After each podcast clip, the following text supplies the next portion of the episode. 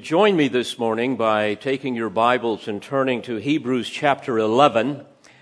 If you've not been with us in the past, we continue to make our way verse by verse through this epistle, and today we find ourselves in verses 5 and 6 as we understand more about Enoch, a man who pleased God because of his faith. Before we read the text, let me remind you the writer has first comforted the beleaguered Hebrew believers by describing the life of Abel, who was first in faith. And now the, remi- the, writer reminds them of another godly man by the name of Enoch. Abel, you will recall, submitted to the Word of God with respect to how to approach God in, a, in, in appropriate worship, offering a blood sacrifice for sin that would underscore the magnificent doctrine of substitutionary atonement. And now we come to Enoch, who not only understood that, but also walked with God in intimate fellowship, which was pleasing to God. And as we will see in this illustration of Enoch's life, we will understand more about active faith, what that really looks like in the life of a believer. And this would have been very convicting uh, as well as comforting to the early saints who not only struggled with ridicule and persecution, but like all of us, they struggled with the lusts of the flesh that seek pleasures in everything apart from the one place where true life can be found, and that is in the living God. So, follow along as I read the text, Hebrews 11, beginning in verse 5. By faith, Enoch was taken up so that he would not see death, and he was not found because God took him for he obtained the witness that before his being taken up, he was pleasing to God. And without faith, it is impossible to please him. For he who comes to God must believe that he is, and that he is a rewarder of those who seek him. As we examine this text and several others that describe the life of Enoch, I wish to answer three questions which I hope will help you understand and be able to apply the passage before us, to really know what the Spirit of God is trying to communicate through his inspired writer. We're going to answer the question, first of all, who was Enoch? Very few people, very few people really know much about Enoch. There's not a lot said about him. But I think, as you will see, there is much that we can learn from him. Secondly, we're going to answer the question how did he please God? Very, very important matter. And then finally, we're going to apply this and answer the question what are we to learn from all of this? Now, as always, I would challenge you to examine your life, your heart, in light of the penetrating truths of the Word of God. What a joy it is to know that God loves us enough that He would communicate to us those things that would help us enjoy more fully every expression of His grace. So, first of all, who was this guy Enoch? Well, there's only a couple of passages that describe him. One of them is in Genesis 5, beginning in verse 21. There we read, Enoch lived 65 years and became the father of Methuselah. Then Enoch walked with God 300 years after he became the father of Methuselah. And he had other sons and daughters. So all the days of Enoch were 365 years. Enoch walked with God, and he was not, for God took him. Now we'll look at that a little bit more in a few minutes. There's another passage that refers to Enoch in the little epistle of Jude, verse 14. There we read, it was also about these men. By the way, Jude is talking about false teachers, apostates. It was also about these men that Enoch, in the seventh generation from Adam, prophesied, saying, Behold, the Lord came with many thousands of his holy ones.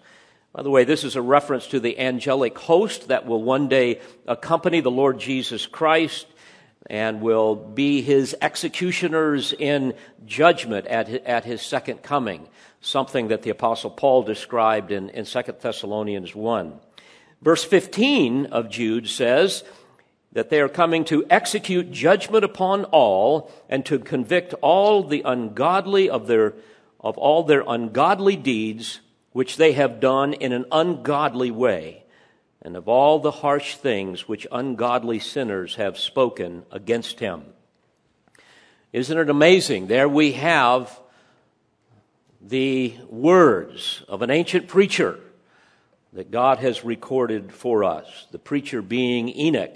And here again, we see God's sovereignty at work. I find it fascinating that through the first prophecy, the first human prophecy recorded in Scripture, a prophecy that was not even a part of the Old Testament canon, here we see that it was very accurate. It was well known because it had been passed on through tradition, and now Jude speaks of this prophecy. And it's also interesting to note that the first prophecy given to a human being was about Christ's second coming in judgment. I find it also fascinating to see that the very last prophecy in the Bible says the same thing. In Revelation 22 20, we read, He who testifies to these things says, Yes, I am coming quickly. Amen. Come, Lord Jesus. Now, bear in mind, as we have been studying in Hebrews 11, Enoch was a man that not only believed in God, he believed God. He believed what God said, and he preached it. So, as we piece these passages together, we learn that Enoch was a man that lived in the seventh generation of humanity. He was one of Adam's descendants. Adam would have still been alive during that time. Therefore, Enoch would have had a first-hand account of creation. He would have had a first-hand account of the garden of Eden, of Adam and Eve's banishment, their sin and their banishment, uh, separation from God caused by their sin, the story of Cain and Abel, and on and on it goes. So Enoch lived in that antediluvian uh, period of human history, antediluvian meaning before the flood. He lived during a time of unimaginable evil, a time when evil was even growing at a rapid pace. Corruption was mounting on the earth, and God was about to judge them with the flood. In fact, God described this period of time through his inspired servant Moses in Genesis chapter 6. Let me remind you of the days in which Enoch lived and preached. Beginning in verse 5 of Genesis 6, then the Lord saw that the wickedness of man was great on the earth, and that every intent of the thoughts of his heart was only evil continually. The Lord was sorry that he made man on the earth, and he was grieved in his heart. The Lord said, I will blot out man whom I have created from the face of the land, from man to animals to creeping things and to birds of the sky, for I am sorry that I have made them. But Noah found favor in the eyes of the Lord. By the way, it sounds like the day in which we're living, right? Sin always metastasizes. It's like cancer. It never gets enough. And that's what we see today. Can you imagine living in that time period? And I think at some level we can because of what we see in our culture today. Warning people about impending judgment, calling them to repentance. Enoch lives 365 years in that morass of evil. Can you imagine what that would be like? I'm only 65 years old, and quite frankly, I'm looking forward to going home already. Some of you are nodding your head, and some of you are younger than I am. but to boldly proclaim the, the Word of God. And, as we're going to see, to walk with God in intimate fellowship. So he would have been a very unpopular man. He obviously knew nothing about being culturally relevant, about being seeker sensitive. Otherwise, he wouldn't have called his audience ungodly, right? And that's what he did repeatedly, as we see in Jude. He called them ungodly or godless. The term literally means having no fear of God, nor reverence for God. You're utterly bereft of divine righteousness. And historically, preachers that call out ungodly people and love them enough to warn them of impending judgment and their need to repent, those kind of preachers are not very popular. And by the way, there's no indication in Scripture that anyone ever even responded. They probably didn't, because by the time of Noah, they were the only ones that were righteous that God saved. So the ungodly want to hear how good they are and how much God loves them just the way they are and how He wants them to enjoy their best life now and all of those silly kinds of things. But folks, as we look at the life of Enoch, we see that Enoch had no desire to please man. His heart's desire was to please God. And he was pleasing to God. Dear friends, I might add that there's no way that you can please both man and please God. You must choose which one you will please. You can live your life to please yourself and others and one day you will experience God's judgment. Or you can live your life to please the one true God, and you will experience God's blessing. Enoch chose the latter. God also reveals to us the very unusual end of Enoch's life. It's a fascinating story. After 300 years of joyful submission to the Word of God, to the will of God, walking with Him in intimate communion, preaching His Word to those who hated Him, we see in verse 5 that by faith Enoch was, was taken up. The term in the original language can be translated, translated, right? He was translated. He was taken up. It implies a, a, sudden change from mortality to immortality without experiencing death. An amazing thought. A miraculous removal from earth. Can you imagine such a thing? You will recall that Cain was supernaturally driven from the presence of God. And eventually he died in his sins. Whereas Enoch was supernaturally translated into the presence of God. And he escaped death. As we look at this, Enoch's translation into glory appears to be instantaneous. We can't be dogmatic about that, but it appears to be that way. Unlike, you will recall, another man who didn't experience death. His name was Elijah. He was the only other man to be supernaturally transported into heaven without dying. You will recall that he was taken up visibly in a whirlwind after the chariots of fire and, and of, of horses of fire separated him from Elisha. Uh, you can read about that in 2 Kings chapter 2. Let me digress for a moment. I believe Enoch's translation uh, without death foreshadows what believers will, who, uh, who will be alive will experience in the great snatching away of the church, the rapture of his bridal church, just prior to the pre-kingdom judgments, Daniel's 70th week that will come upon the earth just prior to the Lord's second coming. That's first described, you will recall, in John 14, the first three verses. And then Paul gives more detail in 1 Corinthians 15, beginning in verse 51. He says, Behold, I tell you a mystery. We will not all sleep, but we will all be changed. In a moment, in the twinkling of an eye, at the last trumpet, for the trumpet will sound, and the dead will be raised imperishable, and we will be changed. And more specifically, then in 1 Thessalonians 4, in verse 16, we read, For the Lord himself will descend from heaven with a shout, with the voice of the archangel, and with the trumpet of God, and the dead in Christ will rise first. Then we who are alive and remain will be caught up together with them in the clouds to meet the Lord in the air, and so we shall always be with the Lord. I don't know about you, but I pray for that every day. I wish it would happen right now. So, back to verse 5. By faith, Enoch was taken up so that he would not see death. Literally, the, the, the, phrase means he would not undergo or he would not experience death. And he goes on to say, and he was not found because God took him.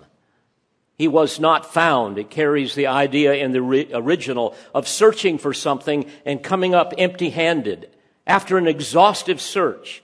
By the way, the same thing happened with Elijah in 2 Kings 2. They looked for him and he was nowhere to be found.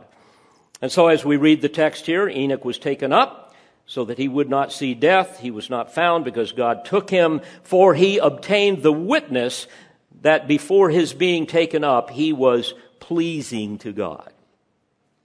Can you imagine having such a reputation? For God to say about you that you are pleasing to Him. Now, we must understand, theologically, God is pleased with all who have come to saving faith in Christ. When he, God is pleased with us because we are hidden in Christ, because we're clothed with the righteousness of Christ. That's the whole truth of justification. But what he's referring to here is something beyond that. This speaks of sanctification. It speaks of, of a man that loved the Lord and walked closely with him. To resurrect an old English term, it's speaking of piety, of devotion to God, a reverence for God, a zeal for the glory of God, and a desire to have intimate fellowship with him. God is pleased with that. And we find great joy in that. So Enoch lived a life that was pleasing to God in an era of intense corruption. And therefore, he would have stood out from other men. So, the second question we want to ask and answer is how did he please God? And I would submit to you from this text and others that we could safely describe four ways that his life was pleasing to God. This is very practical to us. Notice again in verse 6 and without faith, it is impossible to please him. For he who comes to God must believe that he is and that he is a rewarder of those who seek him. The term believe is more, is, is one that describes more than just believing in God.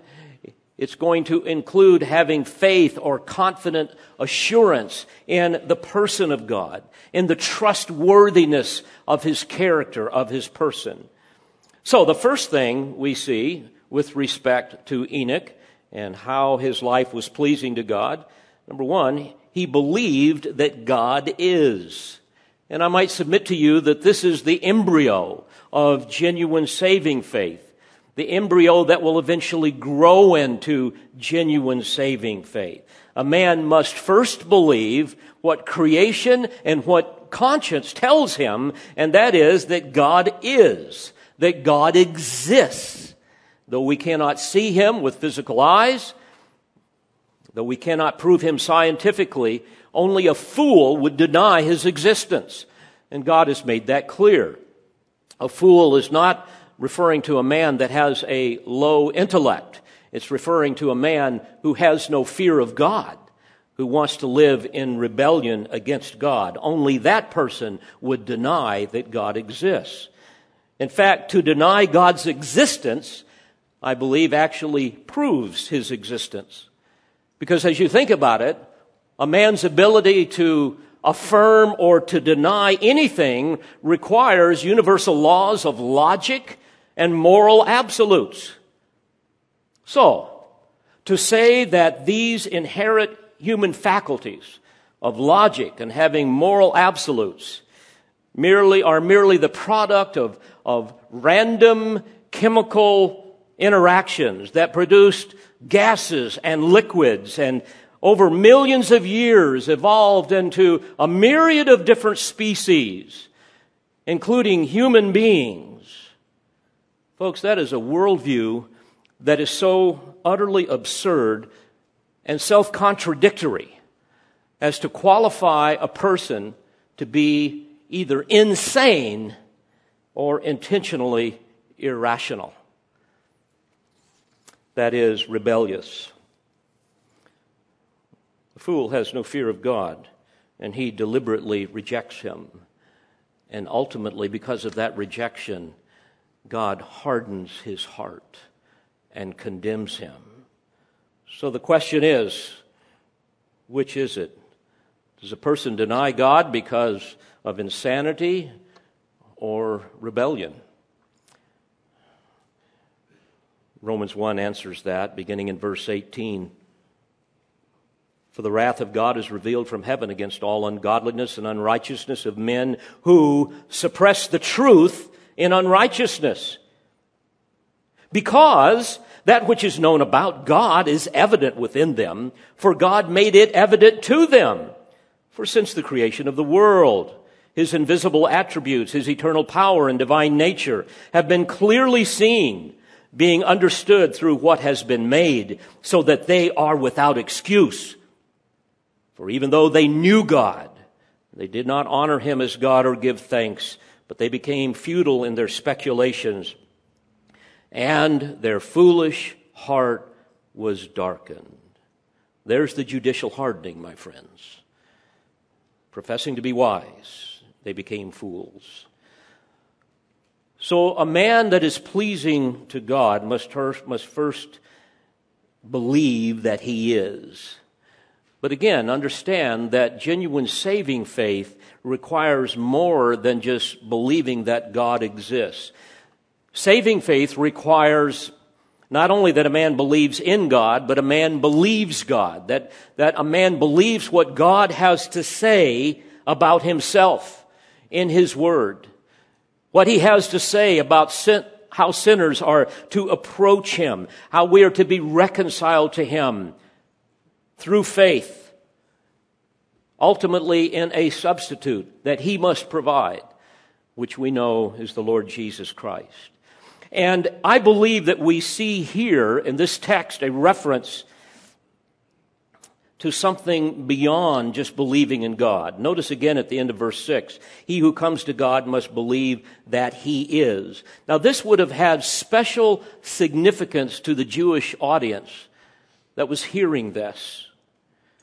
To believe that he is, I believe, speaks of something more than mere deity. It speaks of a specific God. It speaks of the God who revealed himself to Moses and the Israelites. The I am who I am. He is is the third person singular of I am. I am is the covenant name of God. And you will remember in Exodus 3, God told Moses to tell the people that I am has sent you. God refers to himself in, in the present continuous tense because he wants us to understand his self existence, his pre existence. He always has and he will always exist. There's never been a time that he hasn't existed. And all of that is summarized in his covenant name. When Jesus referred to himself as I am in the New Testament, he was appropriating the covenant name, the Old Testament covenant name of God. You can look at John's gospel, for example, and Jesus says, I am the bread of life, which was the first of of the seven metaphors that in John's gospel describing the person and the work of Christ. I am the bread of life. He went on to say, I am the light of the world. I am the door of the sheep. I am the good shepherd. I am the resurrection and the life. I am the way and the truth and the life. I am the true vine. You've got to believe that He is the great I am. I'm convinced that the writer is telling these first century Hebrew believers that it is impossible to please God without faith in the great I am, the one who is, the one who always has been, and who will always be, the self-existent, pre-existent, uncreated creator of the universe, the covenant making and the covenant keeping, keeping God of Israel, the one who has revealed himself in his word the one who is a rewarder of those who seek him. My friends, the only kind of faith that is pleasing to God is a faith in the right God, the one God, the God that has revealed himself in Scripture. This is the God that revealed himself to Enoch. We must have faith in the God who has ultimately been revealed in his beloved Son, the Lord Jesus Christ. Remember what the writer of Hebrews said earlier in Hebrews 1, beginning in verse 2? In these last days, he has spoken to us in his Son, whom he appointed heir of all things, through whom also he made the world. And he, referring to the Lord Jesus, is the radiance of his glory and the exact representation of his nature, and upholds all things by the word of his power. When he had made purification of sins, he sat down at the right hand of the majesty on high. So please hear this, dear friends. This is not referring to the false God of the Jehovah's Witnesses or the Mormons or the Roman Catholics or the Muslims or any other religious system that rejects the truth about the one true God as he has revealed himself in Scripture. This is not speaking of the popular God of the word faith movement that exists to make men happy, wealthy, and can be manipulated to somehow hand out the goodies. That's not the God that we are to worship. That is not the God we place our faith in. This is not the popular God of the oneness Pentecostal movement who can morph into the Father. And then if he wants to, he morphs into the Son. Then if he wants to, he morphs into the Holy Spirit. But he is never all at the same time. That is not the God of the Bible. You place your faith in him, you have a faith that is false, that is spurious, that cannot save. And this is not the popular God of neo evangelicalism that winks at sin and that submits his will to the will of man. The kind of faith that pleases God believes in the one true God who has revealed himself in Scripture and through his Son, the Lord Jesus Christ. A man with genuine saving faith is pleasing to God. That kind of man will decisively and, and deliberately cast his entire being on the truth of the Word of God. He will believe the historical facts about the Lord Jesus Christ, the ultimate spiritual object of genuine saving faith, our only hope of salvation. Now, Enoch didn't have all of that revelation, but he believed in the revelation that God had given him which would have included some of the things that we see, for example, with what he revealed to Adam and Eve and, and Abel and others. He would have understood the need for an innocent substitute to atone for sin. He would not have known that that would have been a blood sacrifice that would ultimately typify the Lord Jesus Christ. Now, it might be helpful for you to realize that many of the Jews in that day, and many today, believe in the right God, the true God that is revealed in Scripture, but they refuse to believe what He has said. See, once again, there's a distinction. It's one thing to believe in God, even the right God, and then to disregard what He has said. And that's the problem. They disregard what He has said with respect to salvation being by grace alone, through faith alone, in Christ alone. We'll wait till the circus is over here. Folks, without the proper object of faith, it is impossible to please God. Saving faith includes, as we have studied, a knowledge of and an assent to and an unreserved reliance upon the finished redemptive work of Christ as revealed in Scripture. So Enoch's faith pleased God not only because he believed that God is, but secondly because he walked with God. And it's interesting, isn't it? Twice in Genesis we are told that Enoch walked with God. Now, this was a, a common phrase in Eastern countries of that era and even to this day. It denotes a constant communion and interaction with a person, an intimate communion, sweet fellowship. In fact, it's interesting in the Septuagint, which is the Greek, ancient Greek translation of the Old Testament, the phrase walked with God is also translated pleased God, which uses the same Greek word that is translated to be well pleasing used twice here in Hebrews 11, verses 5 and 6. So the point is simply this. What it's referring to is having, in other words, when you walk with God, it's referring to having a, a constant interaction and communion with the living God. That is what is pleasing to Him.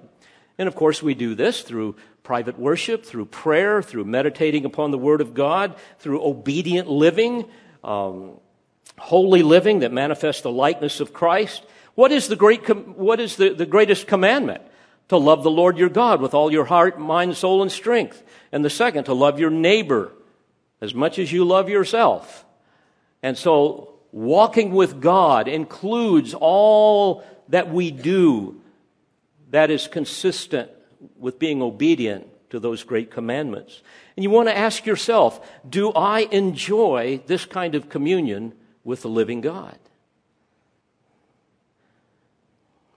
Do I walk with Him? Or do I walk far from Him?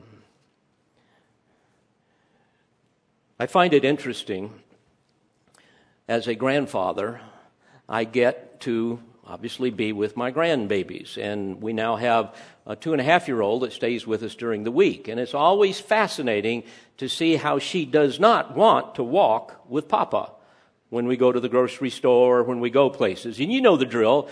You, you, you undo the, the, the, door and you undo the car seat, and all of a sudden they're like a scalded dog coming out of a cage. They, they want to just bolt out into the parking lot where the cars are flying, and the rule is no, no, no, hold Papa's hand. And when, you know, they're fighting it and you finally have to get them. They do not want to hold your hand. They do not want to walk with you. They are quite certain that everything's going to be okay and that life only makes sense if I can have my own way.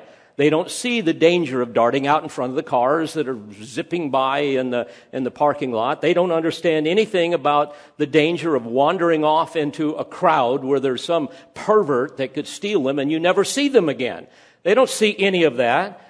They don't see the danger of getting into something that they're not supposed to or whatever. She sees none of this until something frightens her. And then what happens? Oh, you're wearing her.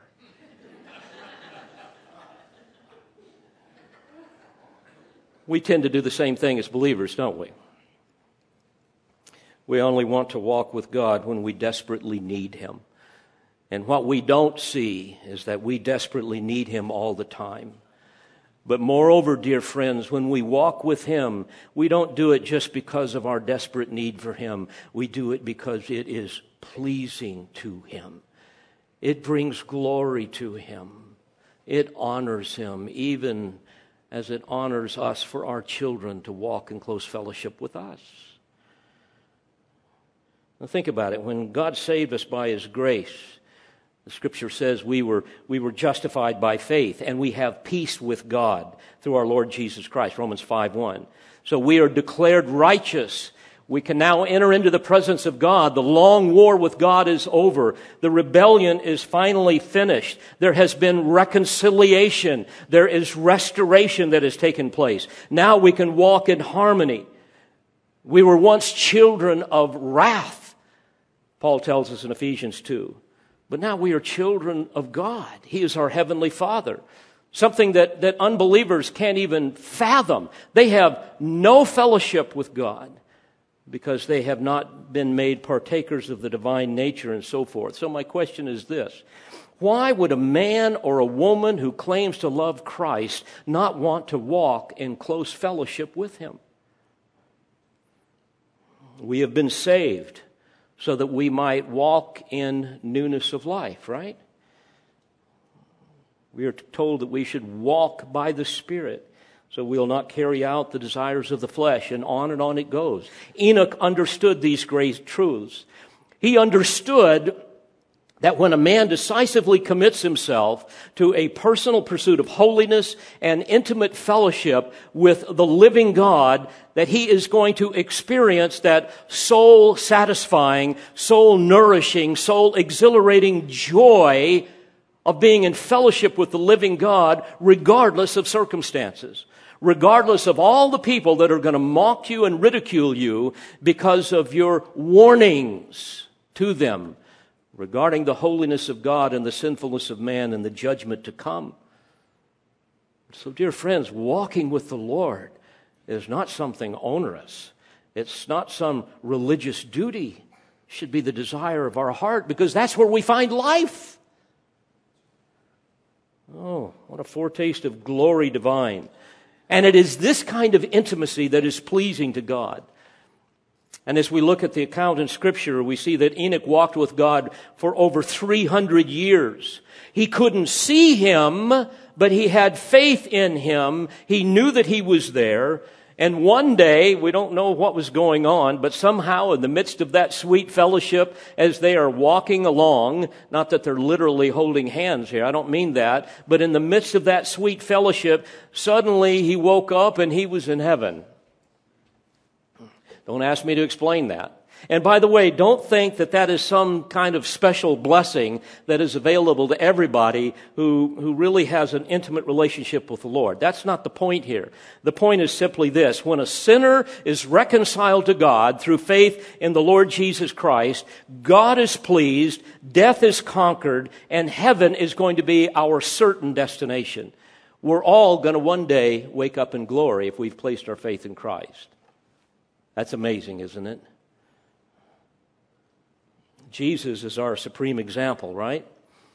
He trusted in the Father, he submitted to his will in perfect obedience, and as a result, he was raised from the dead. And now he sits at the right hand of the majesty on high. So Enoch's faith was pleasing to God because he believed that God is. He walked with God, thirdly, because he preached the word of God.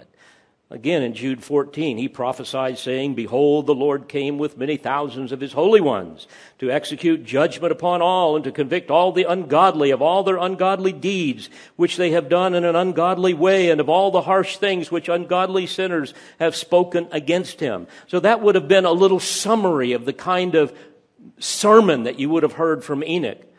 Well, obviously, God had to have revealed these things to him as he has to us in his word. And so as we think about this, Enoch believed what God said, and he was willing to serve God with a, a, a fearless commitment to be his messenger, to warn the people despite enormous opposition. So God, or so Enoch not only took God at his word, he was obedient to proclaim that word, come what may. He trusted God with his life and with his message. He was willing to say, Lord, you do with me whatever you wish. You do with my message whatever you wish. I will be faithful to you. And, folks, this is what the Lord would have us do. I'm sure there were times when Enoch was deeply discouraged. Whenever I think through these passages, I try my best to put myself in the, in the place of the character that's being described. And I know firsthand that ministry is war. It is war.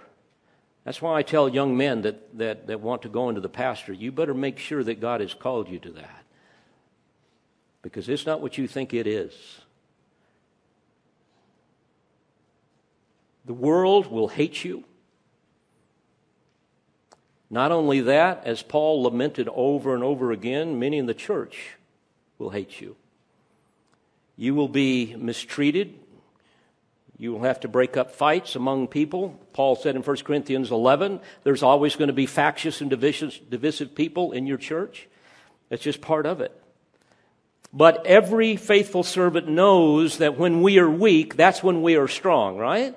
That's when God's grace is sufficient. Remember what the Lord told Paul when he was so frustrated and discouraged about the thorn in the flesh, some false teacher, or maybe a group of them that Satan had sent to discourage him. The Lord said in 2 Corinthians 12 9, My grace is sufficient for you, for power is perfected in weakness. Folks, there is never a week that goes by that I do not have to comfort some layperson in this church. And there's never two weeks that go by that I don't deal with some pastor outside of this church. I had to deal with one just this last week. But can I tell you the good news? By, by the way, all of that's just part of life in a fallen world, right? I, I don't want you to get all down in the dumps. I mean, I, I'm rejoicing in what God is doing. That's just reality. You know, you just learn to live with that. But the good news is this the Lord never fails to comfort those who are willing to live in His presence. I don't care how difficult it is. And this is what I always bring people back to. Look, we can't fix all of this. Maybe you need to say this and do this or whatever.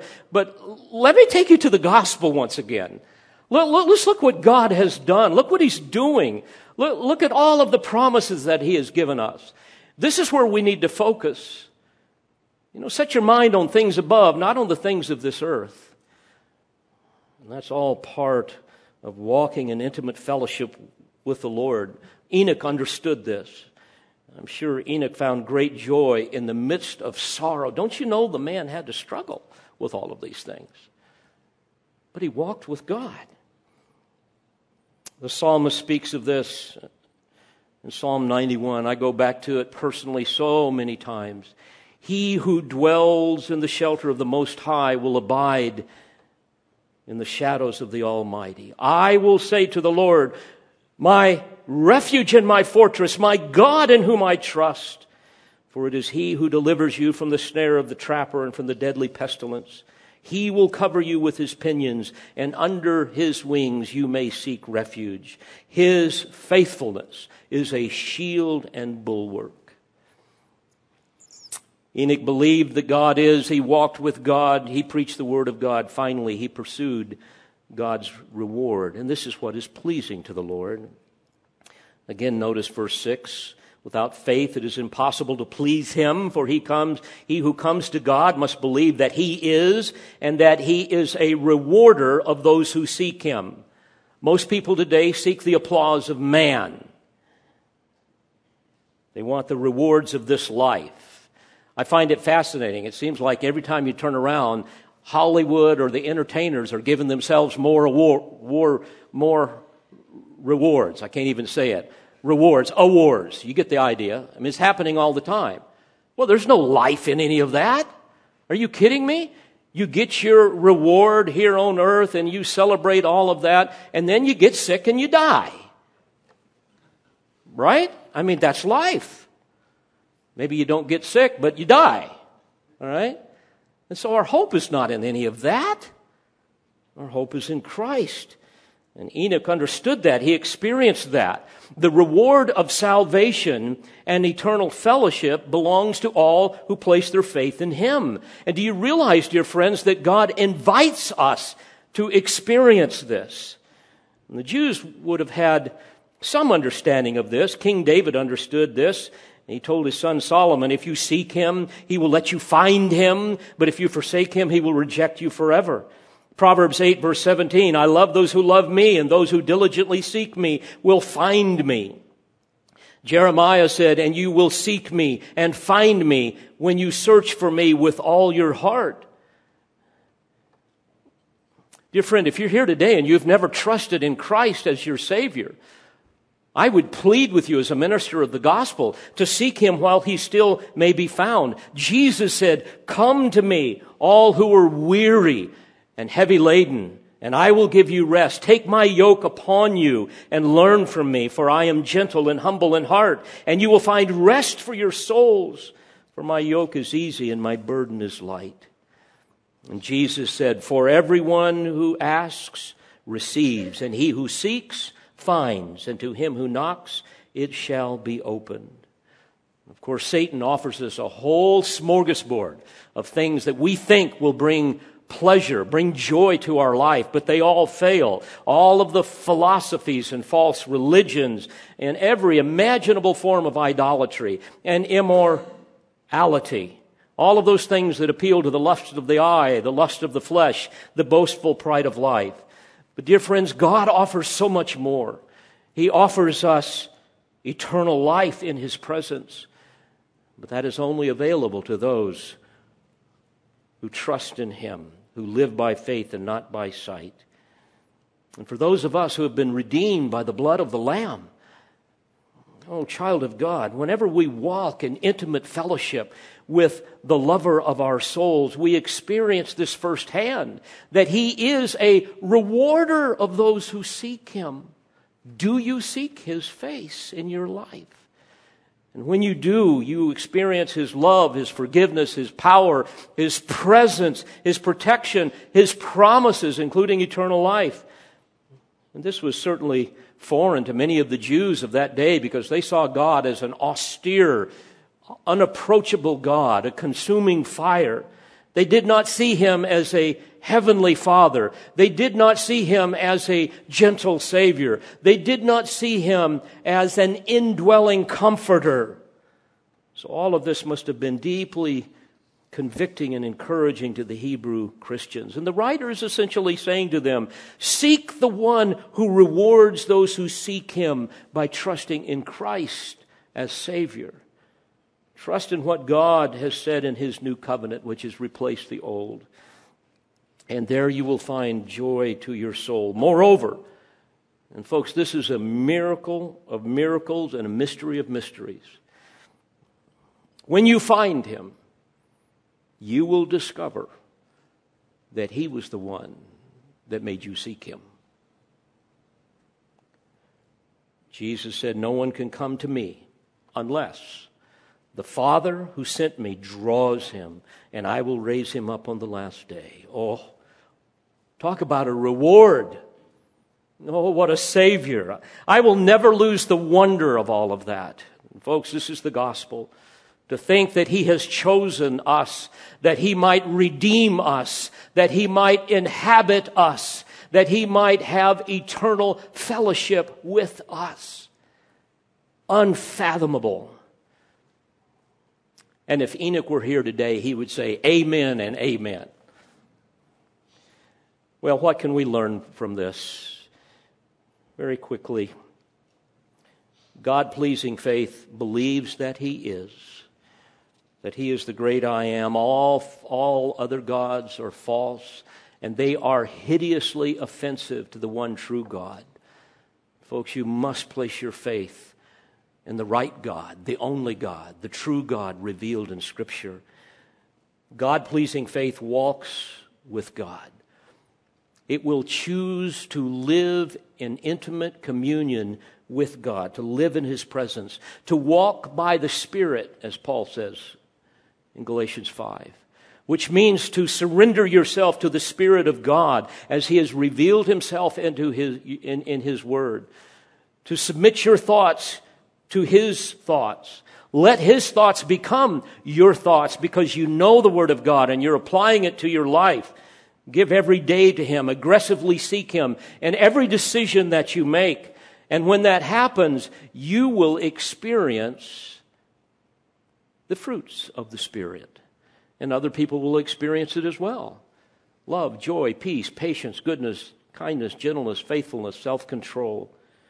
By the way, a, a good way of measuring this is that kind of person will be the kind of person other people are drawn to, not repulsed by.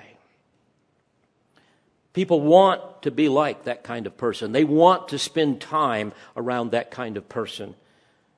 Because it's obvious that that person is walking with God and therefore is pleasing to God. And if it's pleasing to God, it's certainly going to be pleasing to us. Folks, you've got to walk with God and realize that that's something you must be dedicated to do because the world is going to distract you from that. Your flesh is going to find things that are far more appealing. Self promoting Facebook posts are going to seem far more appropriate and appealing than spending time alone with the Lord meditating upon His Word. Hobbies will be far more appealing than serving Christ, especially in obscurity. Entertainment is going to seem far more attractive than reaching out to someone in need. sharing the love of Christ, or fellowshipping with others in a Wi Fi group, or, or whatever. We must learn to do, as Paul said in Ephesians 5 2, walk in love just as Christ also loved you and gave himself up for us. So, folks, you've got to choose to walk with God. As Paul told Timothy, train yourself for godliness. The idea of going into rigorous training, self discipline. Colossians 2, Paul said in verse 6, Therefore, as you have received Christ Jesus the Lord, so walk in him, having been firmly rooted and now being built up in him and established in your faith, just as you were instructed and overflowing with gratitude. Folks, if none of this resonates in your heart and you claim Christ as your Savior, I would plead with you to examine your life because you may be deceived. 1 John 1, verse 6, the Spirit says this If we say that we have fellowship with Him and yet walk in the darkness, we lie and do not practice the truth. And if we walk, but if we walk in the light as He is Himself is in the light, we have fellowship with one another, and the blood of Jesus, His Son, cleanses us from all sin. Well, two final things. God pleasing faith will preach the Word of God. You may not have a pulpit, but you've got children, you've got friends. Pray for opportunities to give people the truth of the gospel. Be bold like Enoch. You know, his faith was not merely a private attitude of his heart, it was a public proclamation of his lips that overflowed from his heart. Ask yourself does this characterize my life?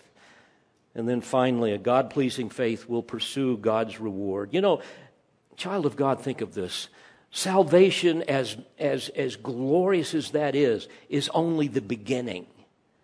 We have an opportunity to know God, to fellowship with the living God. It begins even now. That's why Paul said in Philippians 3 8, I count all things to be lost in view of, catch this, the surpassing value of knowing Christ Jesus, my Lord. Real practically, can I encourage you to spend time around godly people? You've got opportunities for that here at the church discipleship, through the soul care ministry, Wi Fi groups, so many opportunities. And what you're going to find is you're going to be, as I said before, you're going to be drawn to those type of people. People that are pursuing God's reward, that are living this way, are going to be people that you're going to enjoy being around. You're never going to feel on duty around them. You're never going to feel as though you're not living up to their standards. Instead, you're going to enjoy being with them. You're going to want to imitate them. You're going to want your kids to imitate them because they are imitating Christ, because they are walking with Him. And in the context of that kind of fellowship, dear friends, you are going to experience another aspect of God's reward this side of heaven. Without faith, it is impossible to please God. May God grant each of us that kind of faith so that, like Enoch, we might be pleasing to him. Let's pray together. Father, thank you for these truths. I pray that by the power of your Spirit, we would be able to grasp them and apply them to our lives that we might bear much fruit for our good and for your glory.